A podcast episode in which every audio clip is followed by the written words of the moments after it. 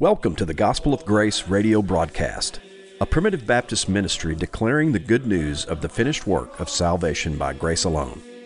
This program is brought to you weekly by Elder Joe Nettles, pastor of Sulphur Springs Primitive Baptist Church in Caledonia, Mississippi, and Elder David Wise, pastor of Macedonia Primitive Baptist Church in Ackerman, Mississippi.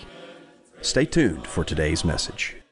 Welcome, Kindred, to the Gospel of Grace radio broadcast. I'm Joe Nettles, and also on behalf of Elder David Wise, I welcome you. We thank you for tuning in. We hope that you'll go to our website, gospel-of-grace.com, and avail yourself of the resources there, archived messages, frequently asked questions. If you have wonderings about what a primitive Baptist is, that's a good place to start. We also invite you to come uh, meet with our respective churches. We meet at 10:30 a.m. every Sunday morning, and we also Macedonia Church and Sulphur Springs Church. We meet together every Wednesday evening at 6 p.m at the on the grounds of New Covenant Church, located at 200 West Garrard Road. That's G A R R A R D Road in Starkville, Mississippi. We meet at 6 p.m. We have an abbreviated song service and message, and then we break bread together and fellowship. So we heartily invite you to meet us at that meeting and uh, worship the Lord Jesus Christ with us. Today we have a message regarding seeing God. And after today's hymn, we'll be right back with the message.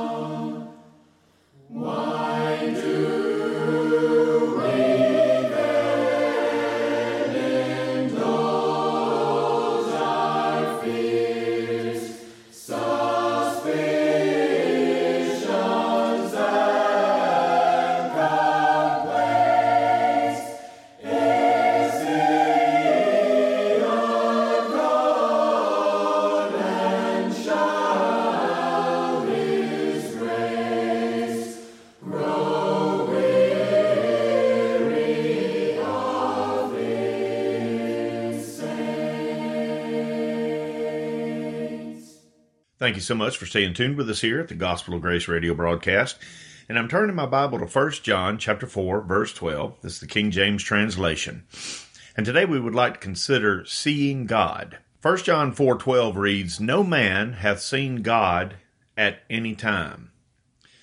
Now, I'll stop there and say that we see that throughout the Word of God. We see uh, Old Testament saints absolutely stricken with fear at the thought of seeing God face to face, for they knew that they were unworthy and they uh, felt an overwhelming sense that they would be consumed.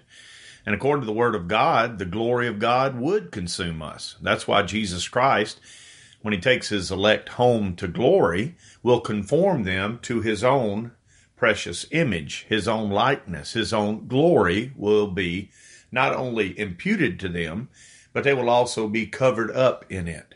Otherwise, we would be like the rest of this universe, just consumed and melt with fervent heat. But here he says, No man hath seen God at any time. If we love one another, God dwelleth in us, and his love is perfected in us. Now, when we talk about seeing God, whenever we think of seeing something, we think of seeing it with our natural eyes, and we're seeing a natural entity, something that is visible, something that we sense with our natural senses. But God is not material. See, we live in a material world, but God isn't material. He is spirit. Jesus Christ declared in John chapter 4 verse 24 to the Samaritan woman at the well, God is a spirit. Now notice he didn't say God is spirit. Some people think that anything spiritual or anything supernatural is God. No, many things that are supernatural are of Satan, uh, or they are just imaginations and imaginings. There are wicked spirits, spirits of Antichrist in this world. He didn't say God is just the general idea of spirit. He said God is a spirit. He is the great spirit. He is the eternal self existent one. So, anyway, back to the verse. He said, God is a spirit, and they that worship him must worship him in spirit and in truth. But yet, we often see in the Word of God where men see things about God, or God is described unto men in ways in which he has arms mouth, heart, things of that nature. So, how are we to reconcile that with the Word of God? Well, we must understand that the biblical writers, inspired by the Spirit of God, describes God unto us in anthropomorphic language or zoomorphic language. Now, what does that mean? Anthropomorphic means taking that which is immaterial and not mankind and ascribing to him attributes of mankind. Zoomorphic means taking spirit and ascribing to it and describing it with attributes of animal life. Uh, we see this throughout the Word of God in the descriptions of the Lord. Isaiah chapter 59, verse 16 says, And he saw that there was no man, and wondered that there was no intercessor. Therefore his arm brought salvation unto him, and his righteousness it sustained him. I just can't pass over that verse without rejoicing that the power of salvation, all the impetus, all the volition, all the power, all the working in salvation and God bringing his people unto him was of his own arm. Now, back to the context, God is spirit. God does not have arms. He is spirit. Spirit is immaterial. Arms are material. But yet God describes himself and his working to us, and here this arm expresses his powerful working. He uses anthropomorphic language. We see this again in Psalm 33, verse 18.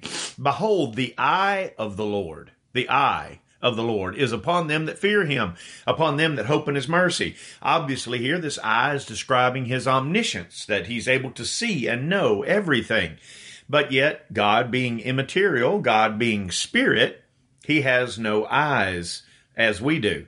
Psalm 33:11 The counsel of the Lord standeth forever the thoughts of his heart to all generations. And of course when the heart is spoken of in the word of God it basically is referring to the inner part of the torso or the inner part of the center of man.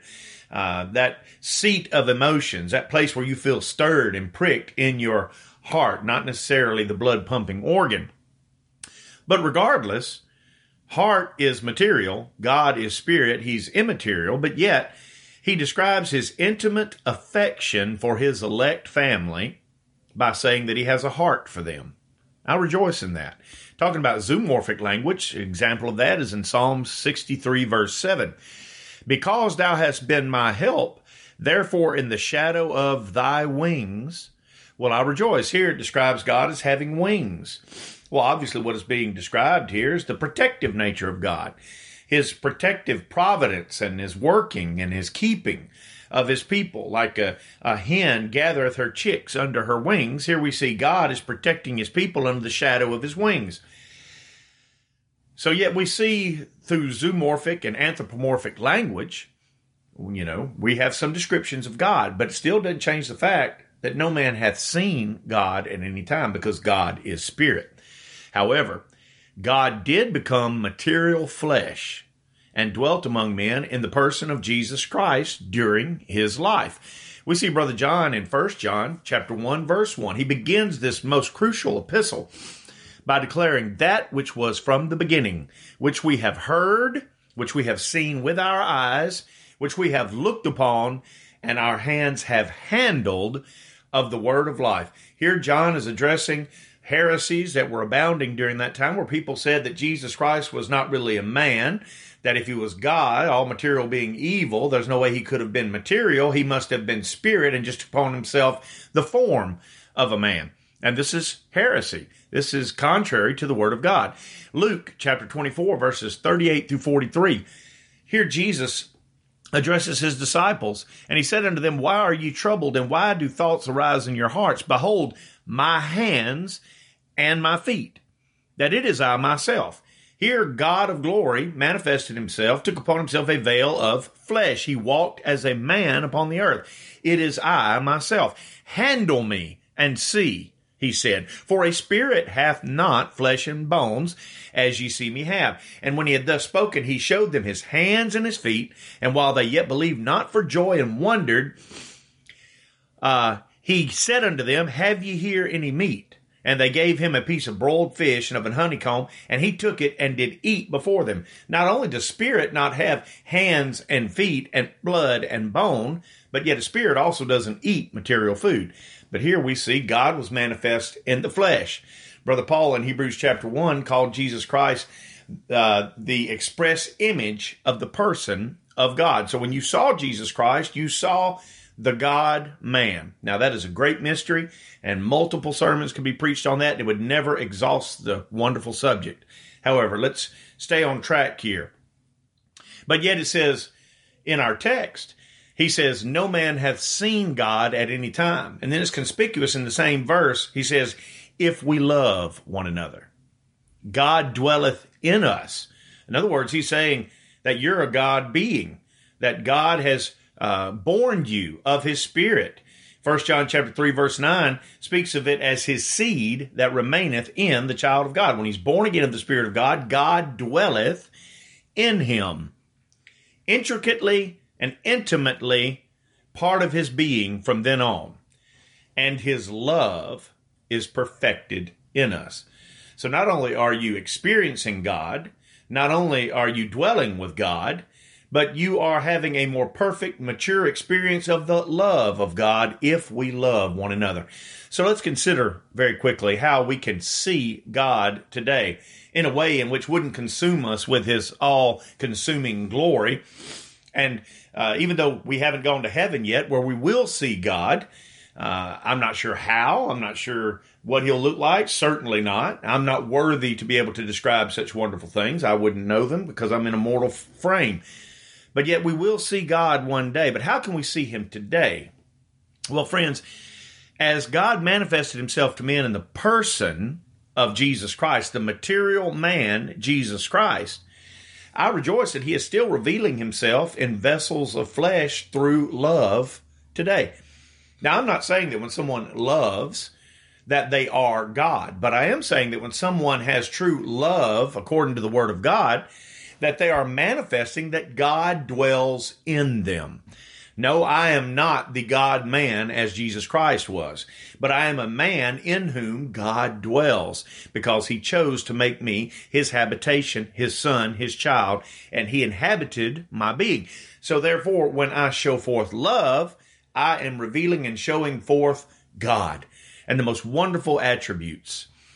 Now, uh, we read in 1 John chapter 4, verse 7, Beloved, let us love one another, for love is of God. That means it has a source. Love has a source, and it is of God. And everyone that loveth is born of God. So truly, when you love according to the love under consideration here, it proves you've already been born of God and knoweth God. Now, somebody may say, but this world just abounds in love. Oh, no, it doesn't, my friends. Love is not natural to this world in which we live. It is not natural to fallen mankind. As our bodies are broken, corrupted images that were created after the image of God before the fall, even so, lust, which abounds in mankind today and throughout all ages, is the corrupt, abominable facsimile, and a poor one at that, for love. Practically all notions of love we see portrayed today in modern society are really no more than basic lust. And it's a sad, sad thing. Do you want to know what love is? One of the attributes of love, and this really rubs people the wrong way, is in 1 Corinthians chapter 13, verse 6, we read about charity, or charity meaning agape love. It rejoiceth not in iniquity, but rejoiceth in the truth. You see, uh, true love doesn't rejoice in evil. True love doesn't rejoice in lies. True love rejoices in truth and in righteousness. Now, very practical uh, application to this in our day and age which we live. If you're a disciple of Jesus Christ, somebody comes to you and say, "Oh, I have no guilt over divorcing my former wife because my mistress at that time I loved her." and I left my wife for the love of my life. Well, that is a so called love that rejoices in iniquity and is contrary to the truth of God's word. Therefore, it is not true love. Or somebody may say, you need to accept all same sex couples that is just abounding around. Says sodomy is abounding around us today. Homosexuality just being pushed down our throats in every venue. And they say, you must accept this out of love. No, my friends, it is not in truth, it is in iniquity. And uh, homosexuality rejoices in lies, not in the truth. So therefore, it is not true love. But if you accept those things, unrighteous divorce and unrighteous sexual aberrations and abominations, then my friends, you're dwelling in lust, not love. All right, so let's see some ways quickly in which we can see the righteousness of God, the goodness of God, the person of God through love. First, let's look at how we can see the righteous goodness of God. I want to see God more and I want to see his righteous goodness. Well, Jesus spoke in Matthew 22, 36 through 40. He said, uh, the question was asked him, Master, which is the great commandment in the law? Now, what are the commandments under consideration in the law? It's the righteous goodness of God given to us in a codified way. It is the righteous morality and uprightness of God expressed through the commandments he gave unto Israel. But Jesus said unto him, Thou shalt love the Lord thy God with all thy heart, with all thy soul, with all thy mind. This is the first and great, commandment. And the second is like unto it, Thou shalt love thy neighbor as thyself. My friends, do you want to see the law of God at its epitome? Do you want to see the righteous goodness of God in its sweetest sense? Then you see it in that you love the Lord God and you love His Son Jesus Christ. And not only that, you love your neighbor in that same way. Oh, what wonderful uh, semblances, what wonderful manifestation of the righteous goodness of God we see when someone just tenderly, graciously loves someone else. Even if they have to be direct with them, even if they have to give them rebuke, but yet they could show they love them enough to do that. You're seeing the righteous goodness of God. I want to see more of God. In Romans 13 10, it says, Love worketh no ill to his neighbor. Therefore, love is the fulfilling of the law. If you see love, true love, my friends, you're seeing the righteous goodness of God. I also want to see the sacrificial spirit of my God. Notice John chapter 15, verses 12 through 14 speaks of the sacrificial manner of the nature of God. John 15, 12 through 14, Jesus speaks, says, This is my commandment that ye, excuse me, love one another as I have loved you. Greater love hath no man than this, that a man lay down his life for his friends. Ye are my friends if you do whatsoever I command you. Oh, my friends, let me tell you something. When we love one another, when we love uh, other people, and love means you're willing to do for them. If it was necessary, you need to lay down your life for your friends. Now, certainly we can't do it to the extent that Jesus Christ did, but that can be our most righteous, holy, virtuous goal. Amen. Notice in Ephesians 5 1 and 2 Be ye therefore followers of God as dear children. Now, if you're going to emulate your Father, God, and show forth yourself as dear children, he says, and walk in love as Christ also hath loved us and hath given himself for us, an offering and a sacrifice to God for a sweet smelling savour. If he gave himself past tense for his people and he was accepted of God, then my friends, that is a done deal. And that is showing forth the sacrificial spirit of God And when we love other people, when we're willing to give of ourselves, of our time, of our prayers, of our money, things of that nature, for the help of other people without looking for claims, pat on the backs, and a, a picture on the front of the newspaper, then my friends, we're showing forth, you're able to see God in that. What about the kindness of God? We all want to see the kindness of God. Luke chapter 6, verses 35 through 36, the commands of Christ. But love ye your enemies and do good and lend, hoping for nothing again, and your reward shall be great. And ye shall be the children of the highest, for he is kind unto the unthankful and to the evil. Be ye therefore merciful as your Father. You see, friends, we can't look on the Lamb's Book of Life. We can't see who are the elect of God. And friends, even if we could, we would still be under the obligation given us by God to love our enemies, to love those who despitefully use us and abuse us, and be kind to them in spite of their uh, vitriol or even apathy. We show forth the kindness of God in loving one another. What about the giving nature of God? In 2 Corinthians chapter 8 verses 7 through 9, here, the Apostle Paul writing to the church at Corinth, encouraging them to make up the uh, vowed uh, beneficence that they had uh, dedicated to those uh, in Jerusalem that were in dearth. He says, uh, showing that therefore as ye abound in everything, in faith and utterance and knowledge and in all diligence and in your love to us, see that ye abound in this grace also. I speak not by commandment but by occasion of the forwardness of others, and to prove, notice this, the sincerity of your love.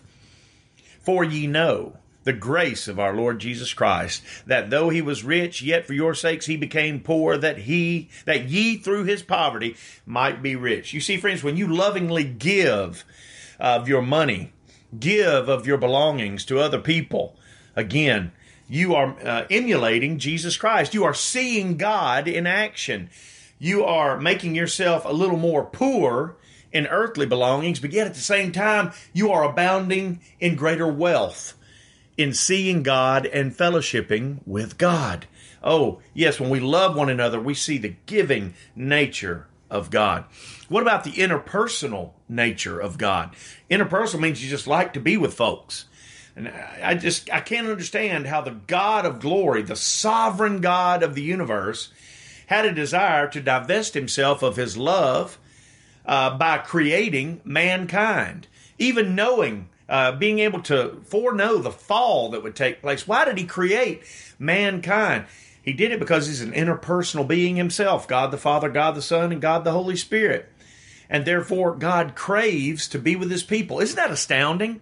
Isn't it astounding that he's just, not just a high, aloof, distant, separate God who's just observing us objectively, but that he longs to dwell with us? That's why he sent his only begotten Son into this world to bleed and die for his elect, that they would dwell with God.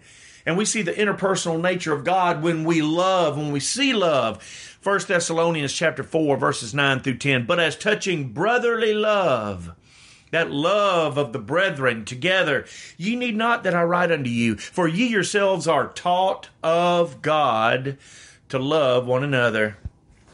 And indeed, ye do it toward all the brethren which are in all Macedonia. Here he said, God who dwells in you is the one who taught you how to love. And when you work that love out and when you share that love for the brethren, you are showing forth that as you are lovers of good men, as was told Titus by the apostle Paul, that should be an attribute of a ministering servant. As you are lovers of good men, you're showing forth the interpersonal love and affection that God has for his people. That's why he said in Ephesians 5:25, "Husbands love your wives, even as Christ also loved the church and gave himself for it." Oh, and he's cleansed it with his blood and his righteousness, and he uh, desires to dwell with us. Oh, one day he's going to bring us to glory. But while we dwell here, friends, we can dwell more closely with the Lord through love. I love how the Apostle Paul wrote to the church at Colossia and told them uh, their hearts might be comforted, being knit together in love. I want to see God more. Amen. Well, then I need to love more and appreciate love more. And we close, my friends, with these words From 1 Peter chapter 1 verses 21 through 23. Do you want to see the life-giving power of God? Oh, Peter, James, and John were humbled and rejoiced to see Jesus Christ on the Mount of Transfiguration, high and lifted up and glistering in his lesser glory, but yet it was glory all the same. But, friends, do you want to see that? Wouldn't it be a wonderful thing to see the life giving power of God? Well, notice Peter's words, 1 Peter chapter 1, verse 21 Who by him, talking about Jesus, that you by Jesus do believe in God, that raised him up from the dead and gave him glory, that your faith and hope might be in God. Seeing that ye have purified your souls in obeying the truth through the Spirit unto unfeigned love of the brethren, see that ye love one another with a pure heart fervently, being born again, not of corruptible seed, but of incorruptible, by the word of God, which liveth and abideth forever. The word of God under consideration there, my friends, is not the preaching of the word of God. It is the commandment of God to your soul and spirit, making you alive from the dead. Uh, it's called the effectual call. And here he's saying that it is the very power that rose Jesus from the dead and gave him life. And friends, it's what raised us from the deadness of our dead alien nature in which we were born in this world in, uh, contrary to God, not desirous of God, not seeing ourselves as the sinners that we are. Uh, yet God chose by His Spirit to lift us up from that deadness and give us spiritual life, causing us to be born again by that incorruptible seed of God that dwells in us. And friends, I'm here to tell you when you love with an unfeigned love, that means not a fake love, a genuine love, and you love the brethren, and you love one another with a pure heart fervently. Oh, friends, you are seeing no greater semblance of the life giving power of God that you can experience down here on this world. Oh, brothers and sisters, if you love the Lord Jesus today, then love other people. Receive and accept that love from them Love according to truth. Don't rejoice in iniquity. Discipline yourself. Focus yourself in love to the honor and the glory of God. And I'll tell you more and more clearly every day until He brings us home. We will see God. Until we're able to meet with you again and speak about these most wonderful subjects, may the grace of the Lord Jesus be with you all.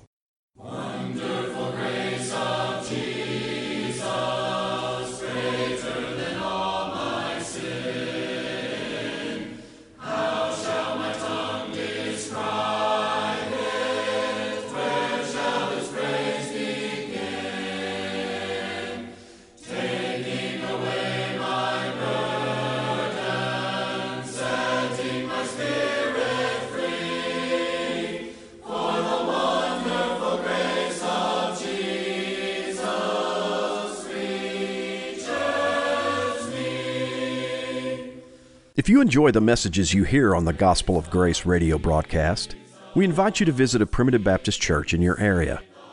Visit our website at gospel of grace.com to search for a Primitive Baptist church near you, to listen to past messages online, and to find additional contact information. This program is also available on iTunes under podcasts with the title The Gospel of Grace, a Primitive Baptist radio broadcast. If you enjoy our program, send us an email at gospelofgracepb at gmail.com. We would love to hear from you. This program is produced by Sulphur Springs Primitive Baptist Church, 40283 Wolf Road, Caledonia, Mississippi, and Macedonia Primitive Baptist Church, 11 Staten Road on Highway 15, just north of Ackerman, Mississippi. Come and worship with us each Sunday morning at 1030 and tune in next week for another message from the Gospel of Grace. Until next time, we pray that God shall supply all your need according to his riches in glory by Christ Jesus our Lord. Wonderful.